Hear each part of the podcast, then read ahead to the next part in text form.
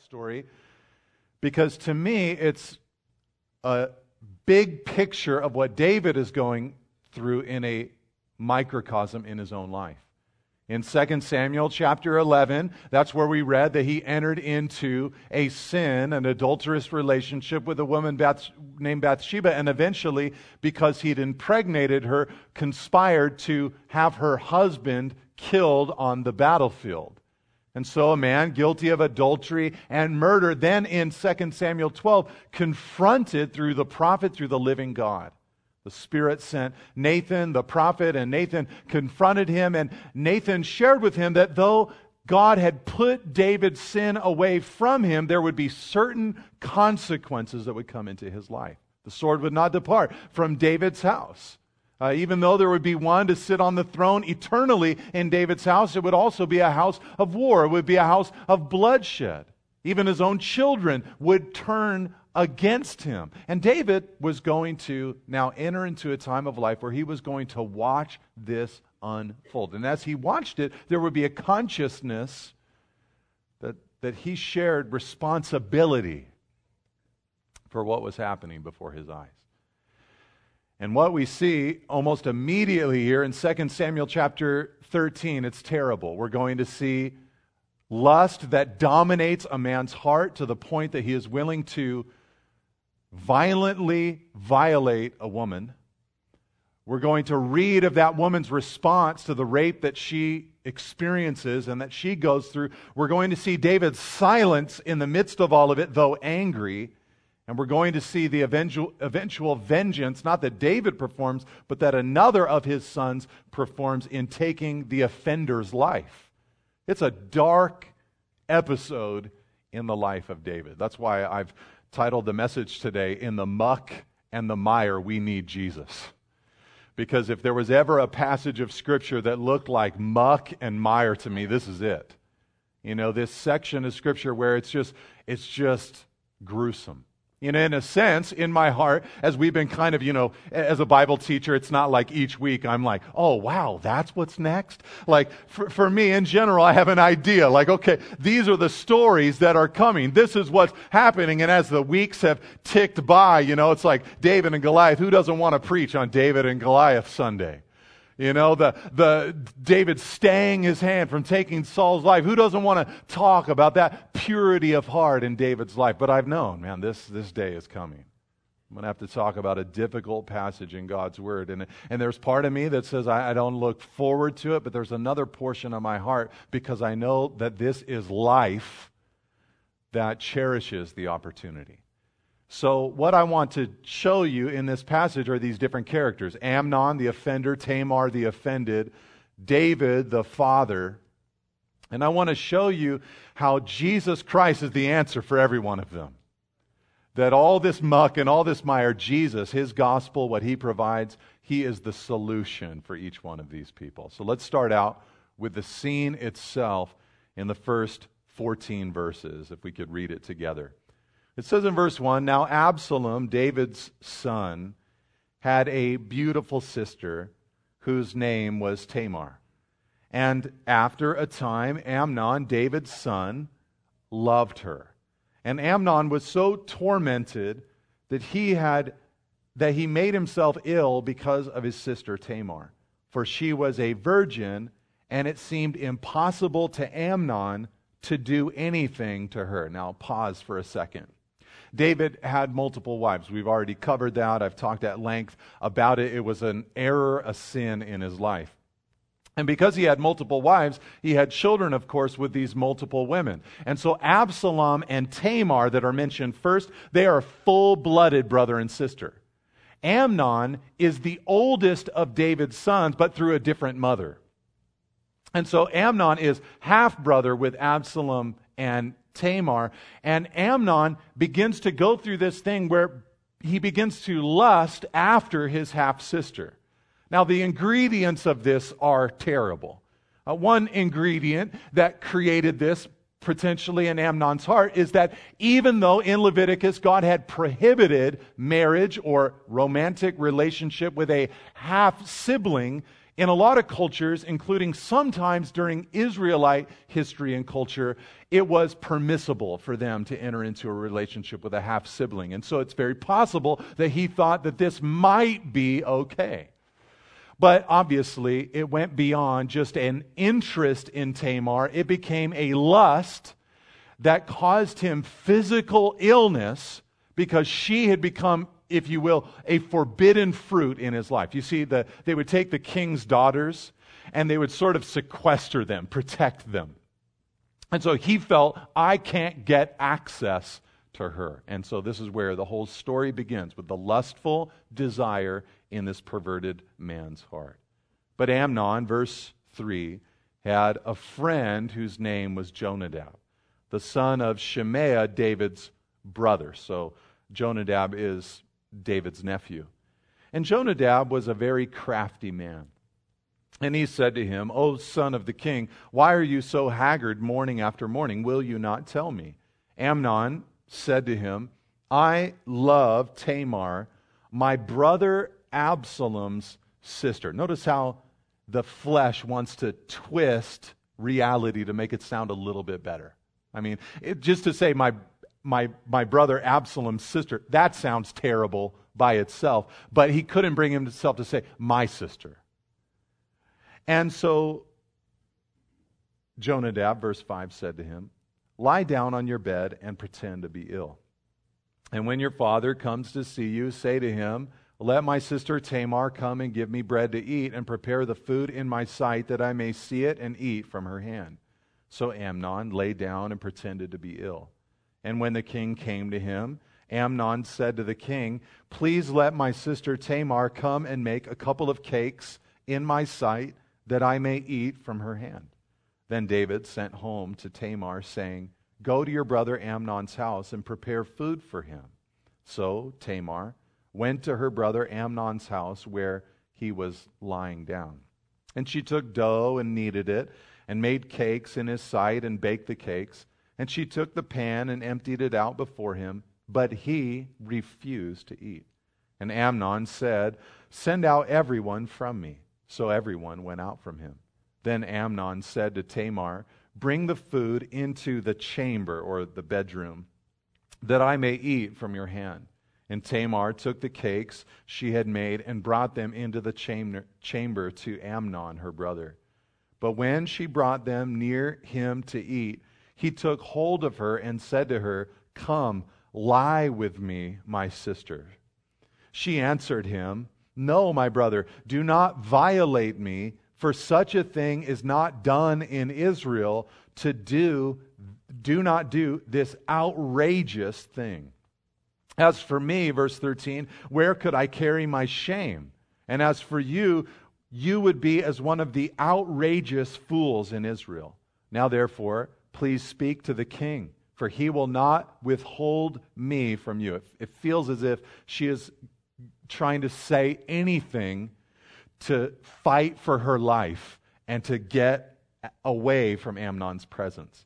But, verse 14, he would not listen to her, and being stronger than she, he violated her and lay with her. In a sense, as you're reading this, especially when you consider the setting in which it is written. It's written right after the David and Bathsheba and Nathan and David consequences for David and Bathsheba's sins episodes. And as you read this, in a sense, it seems that the reader is to come away with the impression that what Amnon has done is he has taken the sins of his father David to a new level. Uh, David took another man's wife, but Amnon took his sister. Uh, David used his power, his position, to exert emotional force upon Bathsheba. But Amnon used physical force. And David, after Bathsheba was impregnated and then Uriah was murdered, he married Bathsheba, but as we'll see in a moment, Amnon will hate Tamar and drive her from his presence. It seems that what Amnon has done is take what David did and perfect it, bring it, if you will, into a new level of sin. He had taken a sin from his father and had taken it to a brand new and more horrid level. Look, in a sense, this is what we so often do. We take the sins of our community, we take the sins of the people around us, we take the sins of this world and we develop them, cultivate them into something even more grotesque. And at times, we actually take the literal sins of our literal fathers and develop them in our own lives, cultivate them in our own lives. This is why one of the first things I wanted to point out is that what we need Jesus Christ for is we need Jesus to help us break the sins of our fathers. Ezekiel the prophet, when he came along, he prophesied of a day that God would give to us, his people, a new heart and a new spirit, and that he would drive out the heart of stone. And you and I, we live in that era where we need the Lord to give to us that new heart. And the Christian life, in a sense, is a battle to perpetually and continually live more by the new heart that Christ has given to us than by the old heart that we were born with or that we inherited through our forefathers. I have a group, a set of friends who the husband has worked so hard to overcome very specific sins that his father modeled for him and showed him just blatant, ugly kinds of things that he learned in his childhood. And now, as a Christian man walking with the Lord, he's said to himself, I don't want to repeat the error of my father. And they've talked about it so much over the years in their marriage that it's actually come, become like a little safety code word at times when they're battling through something and he's beginning to regress and go back to acting like his dad. That w- when it's safe in the right time, and I'm sure sometimes when it's not safe and it's not the right time, she will say to him, she'll say, okay, and instead of using his name, she'll use his father's name. And it's, he's, he told me, he said, and there's been a lot of times where she just says that, and I just say, oh, okay, you're right. I'm acting like the very person I don't want to be. But there's a Lord in heaven, a God in heaven, who, when we believe in Him, He gives to us a new heart that we might be changed, that we might be different, that the corrupted hearts within can be changed and replaced by the Lord. Amnon is an example of a person whose heart was so corrupted, and he was in need of the Lord to give to him a new heart, to transform his heart. He did not need Jonadab as a friend, or uh, he did not need to plan and plot this evil. He needed the Lord to intersect and stop him uh, in his life and heart. All right, so that's the first thing I wanted us to see the need for Jesus Christ to deliver us a new heart. And thank God, by the gospel, he has made a way for that. But let's read what's, what happens next, not just to Amnon, but of course to the victim, to Tamar. It says in verse 15 Then Amnon hated her with very great hatred, so that the hatred with which he hated her was greater than the love with which he had loved her. And Amnon said to her, Get up, go. But she said to him, No, my brother, for this wrong in sending me away is greater than the other that you did to me. But he would not listen to her. He called the young man who served him and said, Put this woman, he couldn't even call her by her name any longer, put this woman out of my presence and bolt the door after her. Now she was wearing a long robe with sleeves, for thus were the virgin daughters of the king dressed. So his servant put her out and bolted the door after her, and Tamar put on ashes on her head and tore the long robe that she wore. And she laid her hand on her head and went away, crying aloud as she went. And her brother Absalom said to her, Has Amnon your brother been with you? Now hold your peace, my sister. He is your brother. Do not take this to heart. So Tamar lived, a desolate woman, in her brother Absalom's house. Now, I want to say something before I talk about Tamar uh, about Absalom.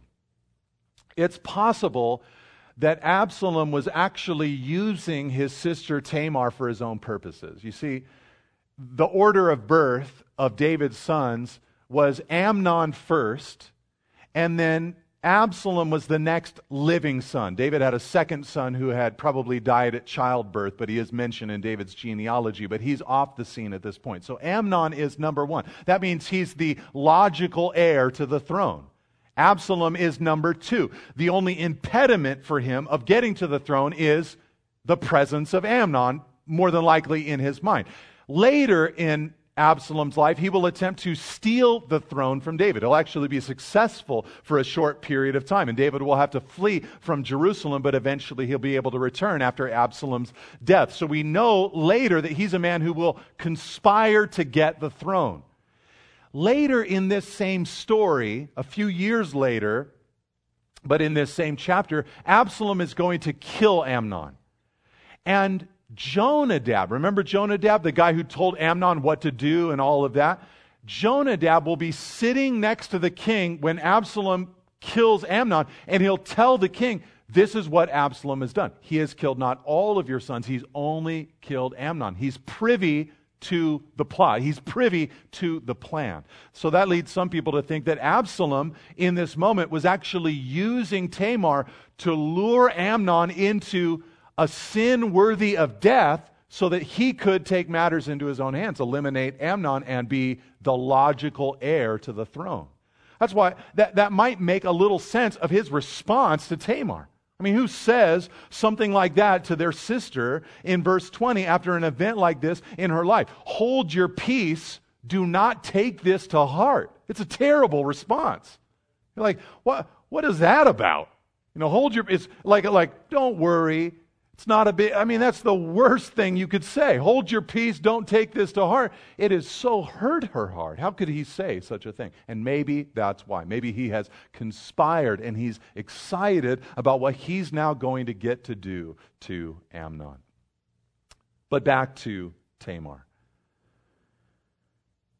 It is clear that she is decimated by this event in her life there are 13 things I want to point out to you that happened to Tamar or in this event that I think are quite often repeated in our modern era when sexual abuse takes place.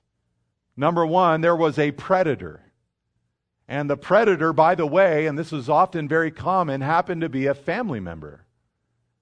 Number two, he was a wicked man and she was innocent.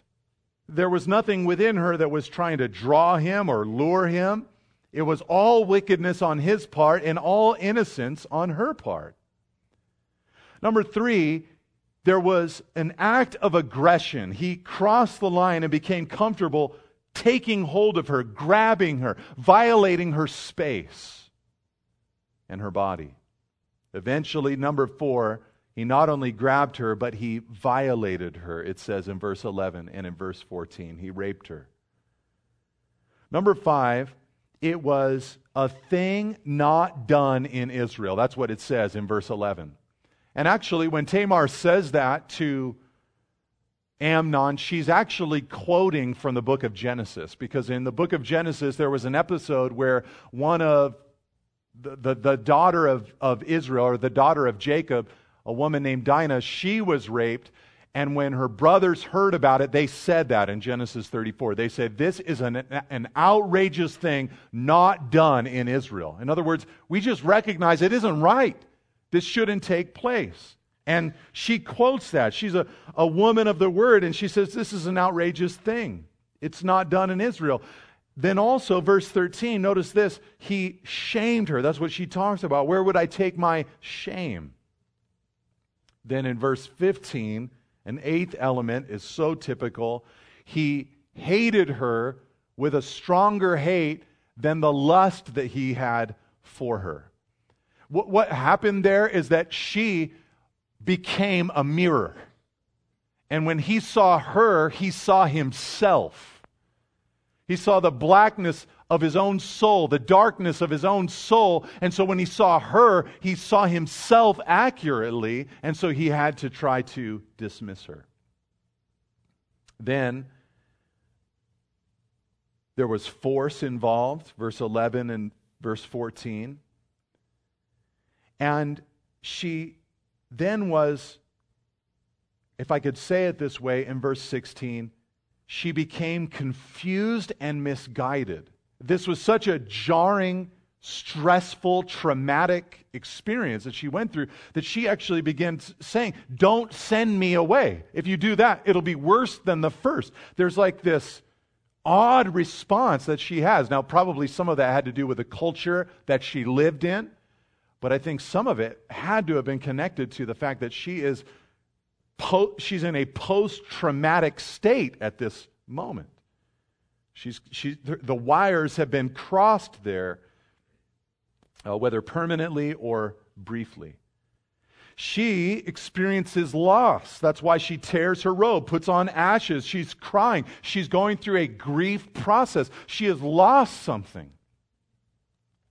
And then, unfortunately, the final element that you see there is family silence.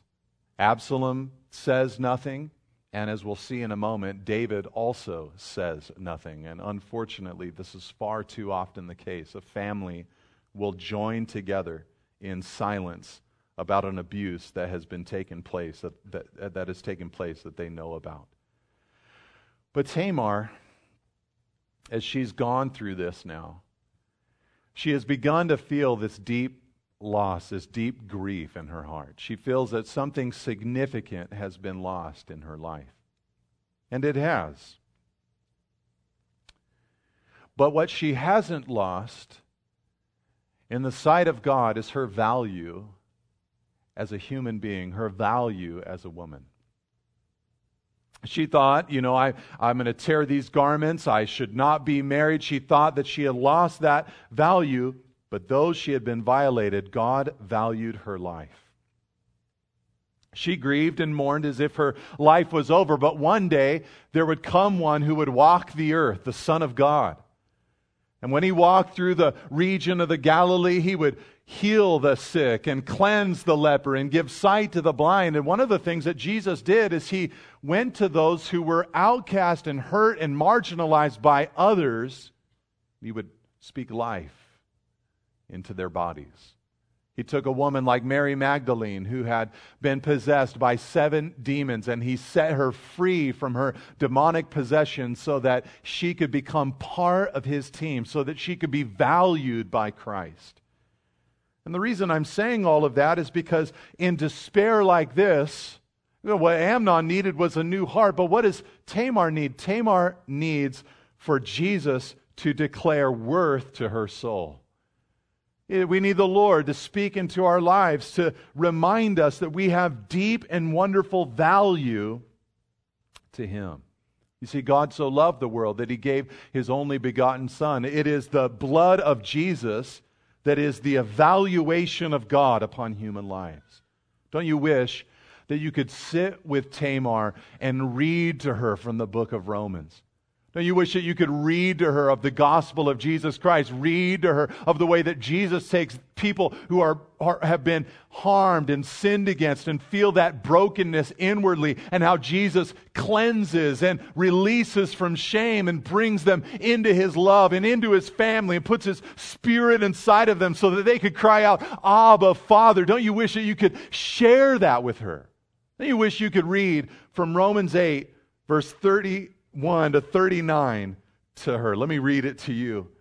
What then shall we say to these things? If God is for us, who can be against us?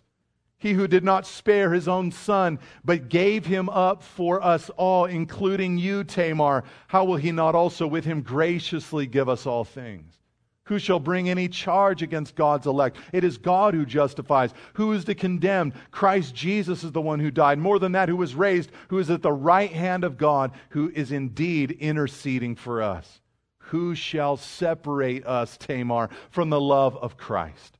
Shall tribulation or distress or persecution or famine or nakedness or danger or sword. As it's written, For your sake we're being killed all the day long. We are regarded as sheep to be slaughtered. No, in all these things, we are more than conquerors through him who loved us.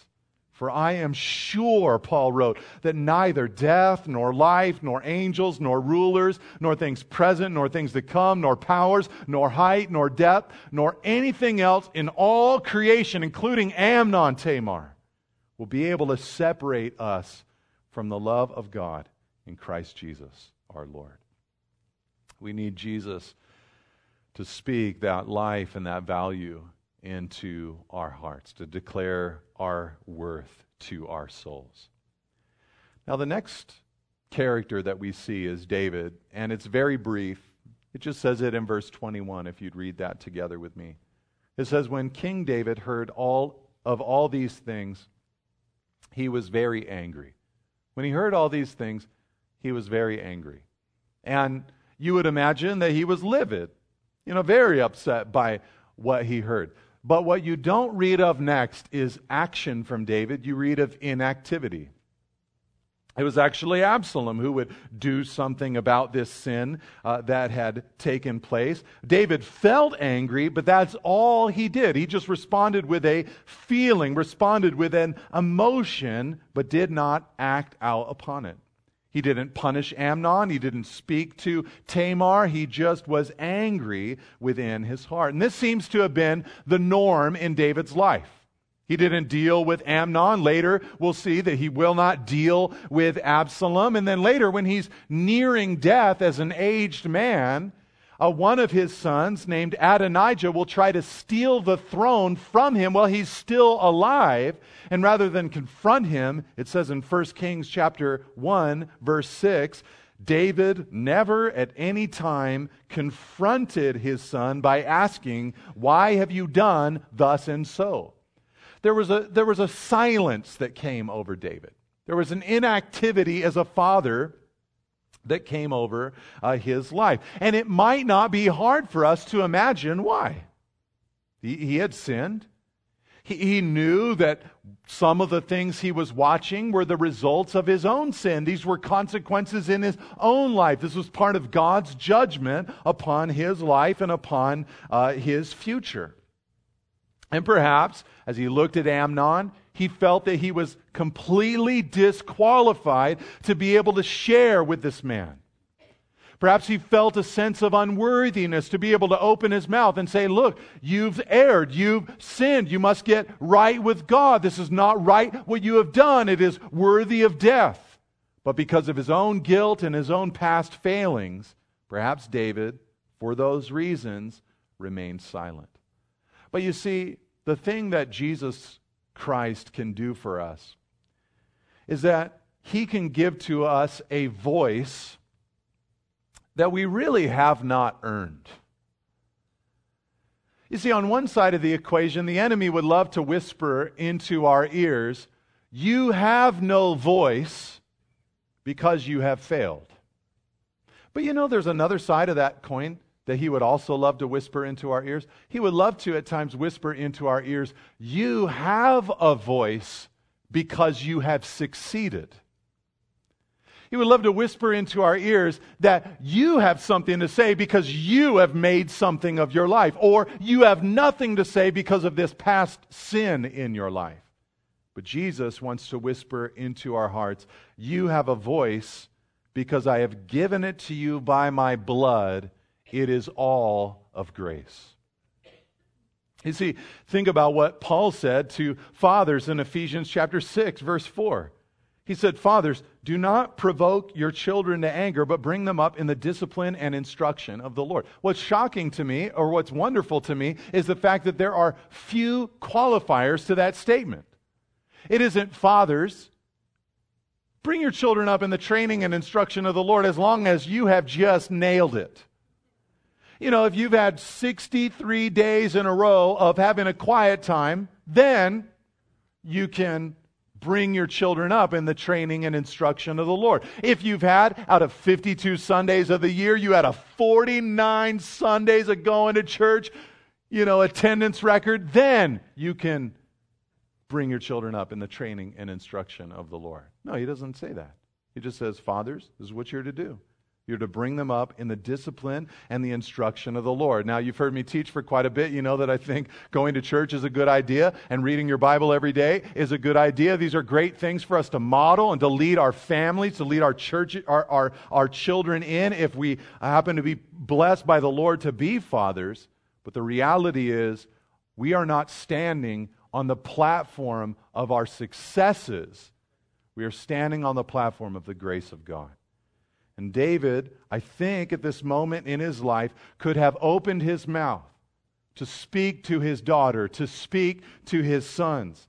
He could have opened his mouth to his family, just as he cried out to God when God said, This child that you've had with Bathsheba is not going to live. He cried out to God, God, please let this child live. Maybe the Lord will extend me that grace. Maybe the Lord will extend me that mercy. He could have had the same hope about his adult children. He could have had the same hope that the catastrophe that was promised because of his sin would have been abated by God's grace, by God's mercy. But instead, he sat silently when the Lord wanted to use his life in this moment. Now let's close by reading this last little section. It goes all the way to the end of the chapter. It's kind of the wrapping up of this part of the episode. It says in verse 22 But Absalom spoke to Amnon neither good nor bad. For Absalom hated Amnon because he'd violated his sister Tamar. After two full years, Absalom had sheep shears at Baal Hazor, which is near Ephraim, and Absalom invited all the king's sons. And Absalom came to the king and said, Behold, your servant has sheep shearers. Please let the king and his servants go with your servant.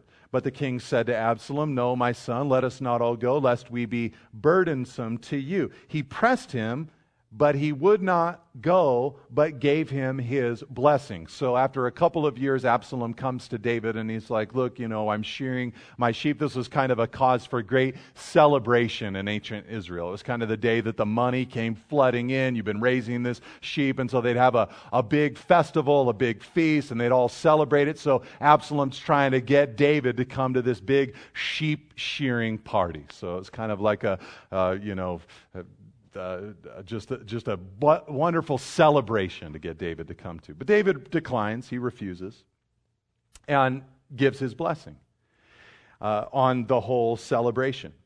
So then Absalom, verse 26 said, If not, please let my brother Amnon go with us.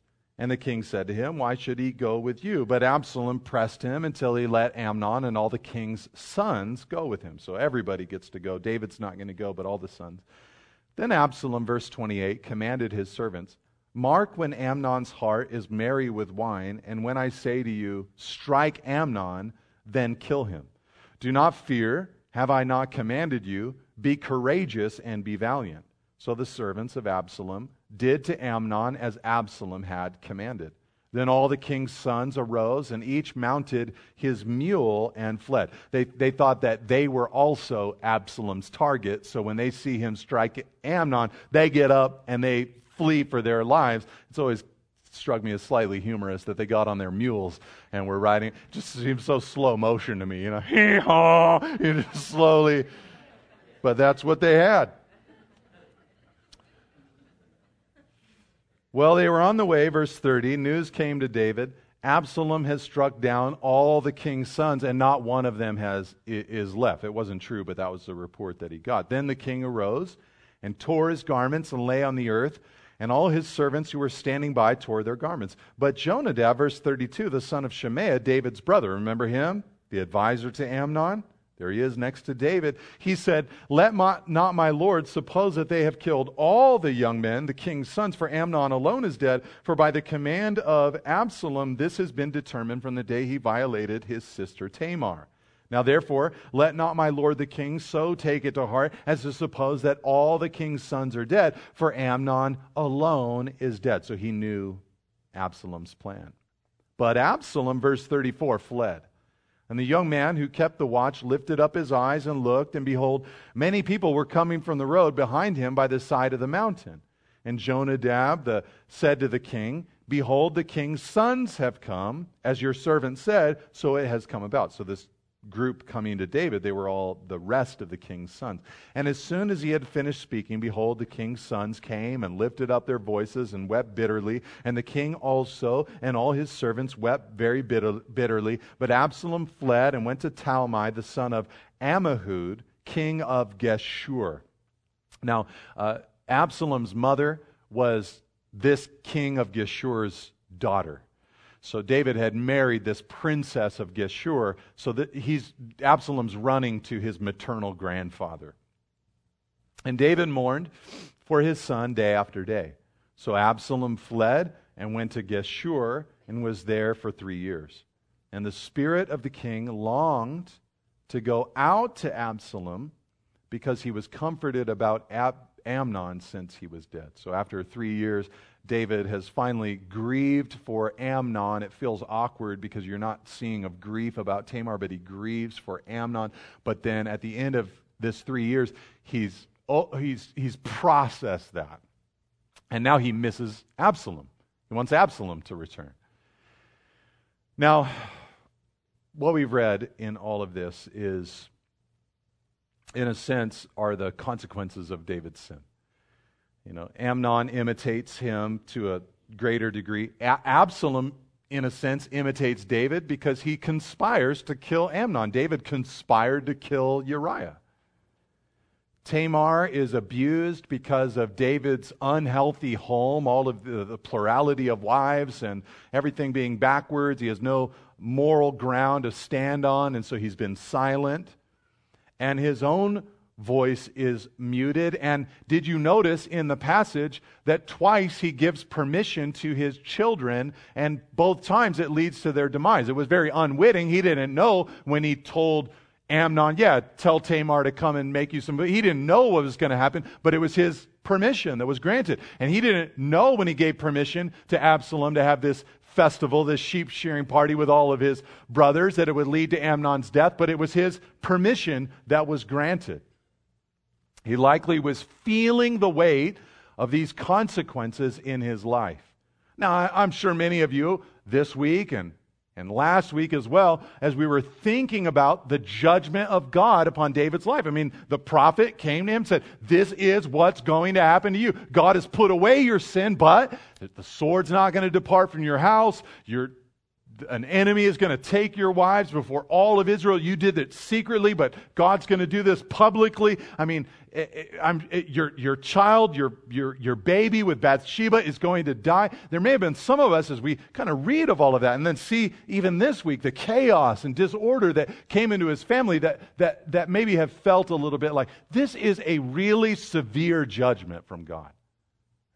Maybe even part of you that might feel like this doesn't seem to be fair that the Lord would do this to this man. It seems a little bit over the top. And I just wanted to mention a few considerations before I talk about this consequence in David's life. The first thing I wanted to mention is just we, we must remember that there are times, since God is vast and beyond us, that He will do things that our intellects, our little intellects, just can't track with. All right? Not that, not that he is beyond comprehension, he's, he's beyond our full comprehension, but he has made himself known to us. But there will just be times because he's holy and we are not, he's unlimited and we are limited, he's divine and we are not, that there will be things that God does that are holy and right and true and good, but where our minds, it's just very hard for us to process. That might be true in this story for you. Another thing to remember would be the consequence of the baby that died. You know, in that consequence, remember what David said? He said, I will go to him, but he will not come to me. In David's understanding of things, this child, very young, in infancy, after death, went to be with God eternally. And so, though some of us might say, well, that seems harsh, and others might have said that seems a little bit too much. You know, there's one character who has never complained about that decision, and it's the baby. Because for all of eternity, he's been in the presence of the Lord. And maybe even if we had a chance to be with him, what he might say to us is, Did you read about David's family? I'm really glad I escaped it. it was tough going to be his full grown adult child. All right, so we have to remember that, I think, to a degree. We have to also remember that, on one hand, these were all the natural outflow of David's sin. It's not all just some new thing that God is doing, kind of interjecting himself. It might just be God pulling back the curtain and saying, Look, when you do something like that, this is what happens in the following generations. But we also have to remember that David was the king of Israel. He'd received messianic promises from God. He was in a high and lofty position. He was an example not just for his generation, but for every successive generation. I think it was very important that God deal severely with David in that sin because those sins are such a common temptation in every era and in every culture. So for God to take it lightly could have been damaging to future generations. I think God saved many more human lives and many more marriages because he dealt severely with David in this moment than had he let David get off easily. But I think we also need to remember this. I don't know if you know this about the Lord, but it seems apparent that the greater the revelation you have, the greater responsibility you have to respond to that revelation. For example, when Jesus walked the earth, he said to the cities Chorazin, Bethsaida, and Capernaum, he said to them, Woe to you! He'd gone and done miracles in all these cities, preached in all these cities. He said, if the works done in you had been done in, and then he went for like the Old Testament trifecta of bad places. He said, if these works that I've been doing in your midst had been done in Tyre, Sidon, and the region of Sodom, they would have re- repented long ago in sackcloth and in ashes. So it will be easier for them on the day of judgment than it will be for you, is what Christ told those towns and cities. What is that? Were they doing the same level of evil and sin that the people of Tyre, Sidon, and Sodom had done? In one sense, no.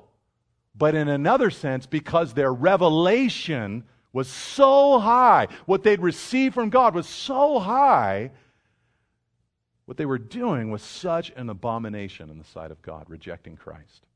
David's revelation was off the charts. He had written scripture. He had received a promise that the Messiah would come from his family. His revelation was off the charts. This is not like a man who's been in Christ for three weeks and is just barely learning how to walk with the Lord, falling into the same thing with Bathsheba and Uriah and all of that. This is a man who's experienced great revelation.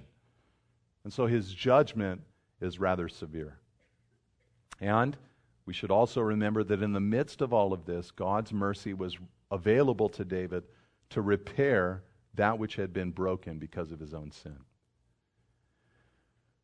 But with all of that said, here's how I want to end. God was walking with David in the midst of all of these consequences. David was still writing songs. David was still penning scripture. He was still singing to the Lord. He had been revived in chapter 12. You see, sometimes the muck and the mire that we're walking through is just general life, humanity stuff that others have done to us and just the fallen and brokenness that is out there. But you know, sometimes the muck and the mire that we're walking through, it is of our own creation. And in those moments, it might feel to us as if God wants to say, Look, you created that mess. Have fun walking through it. But we serve a God who does not turn a blind eye to the mess that we've caused, but nor does he remove himself entirely from it. We serve a God who became one of us and says, What I desire to do is to walk through the muck and the mire, even the muck and the mire that you caused. I'll stand with you, I'll strengthen you, and, and as you are reaping that which you have sown, biblical principle, Old and New Testament, as you are reaping what you have sown, I'm still standing with you. I'm still walking with you. I'm still speaking to you and encouraging you Hebrews 13, verse 5, in the midst of all of that, Jesus says, I will never leave you or forsake you. So, I think sometimes it's just good for us because I think I've watched Christians that like to just kind of put blinders on about the muck and the mire that has been caused by their own lives. Like, it's okay, it's okay, it's fine, Jesus forgives me, it's fine, it's fine, it's fine, it's fine. It's like, look, there is a mess. There is a mess that has sometimes been created by your own doing. But there is a God who wants to walk with you as you repair and work to to confess and to restore and to re-engage with people that you've hurt and that, you, that are broken as a result of what you have done. There's a god who wants to walk through all of that with you. Don't put on the blinders. Let him take them off. Show you that he's forgiven you but that he wants to walk with you through the muck and mire that has been left as a result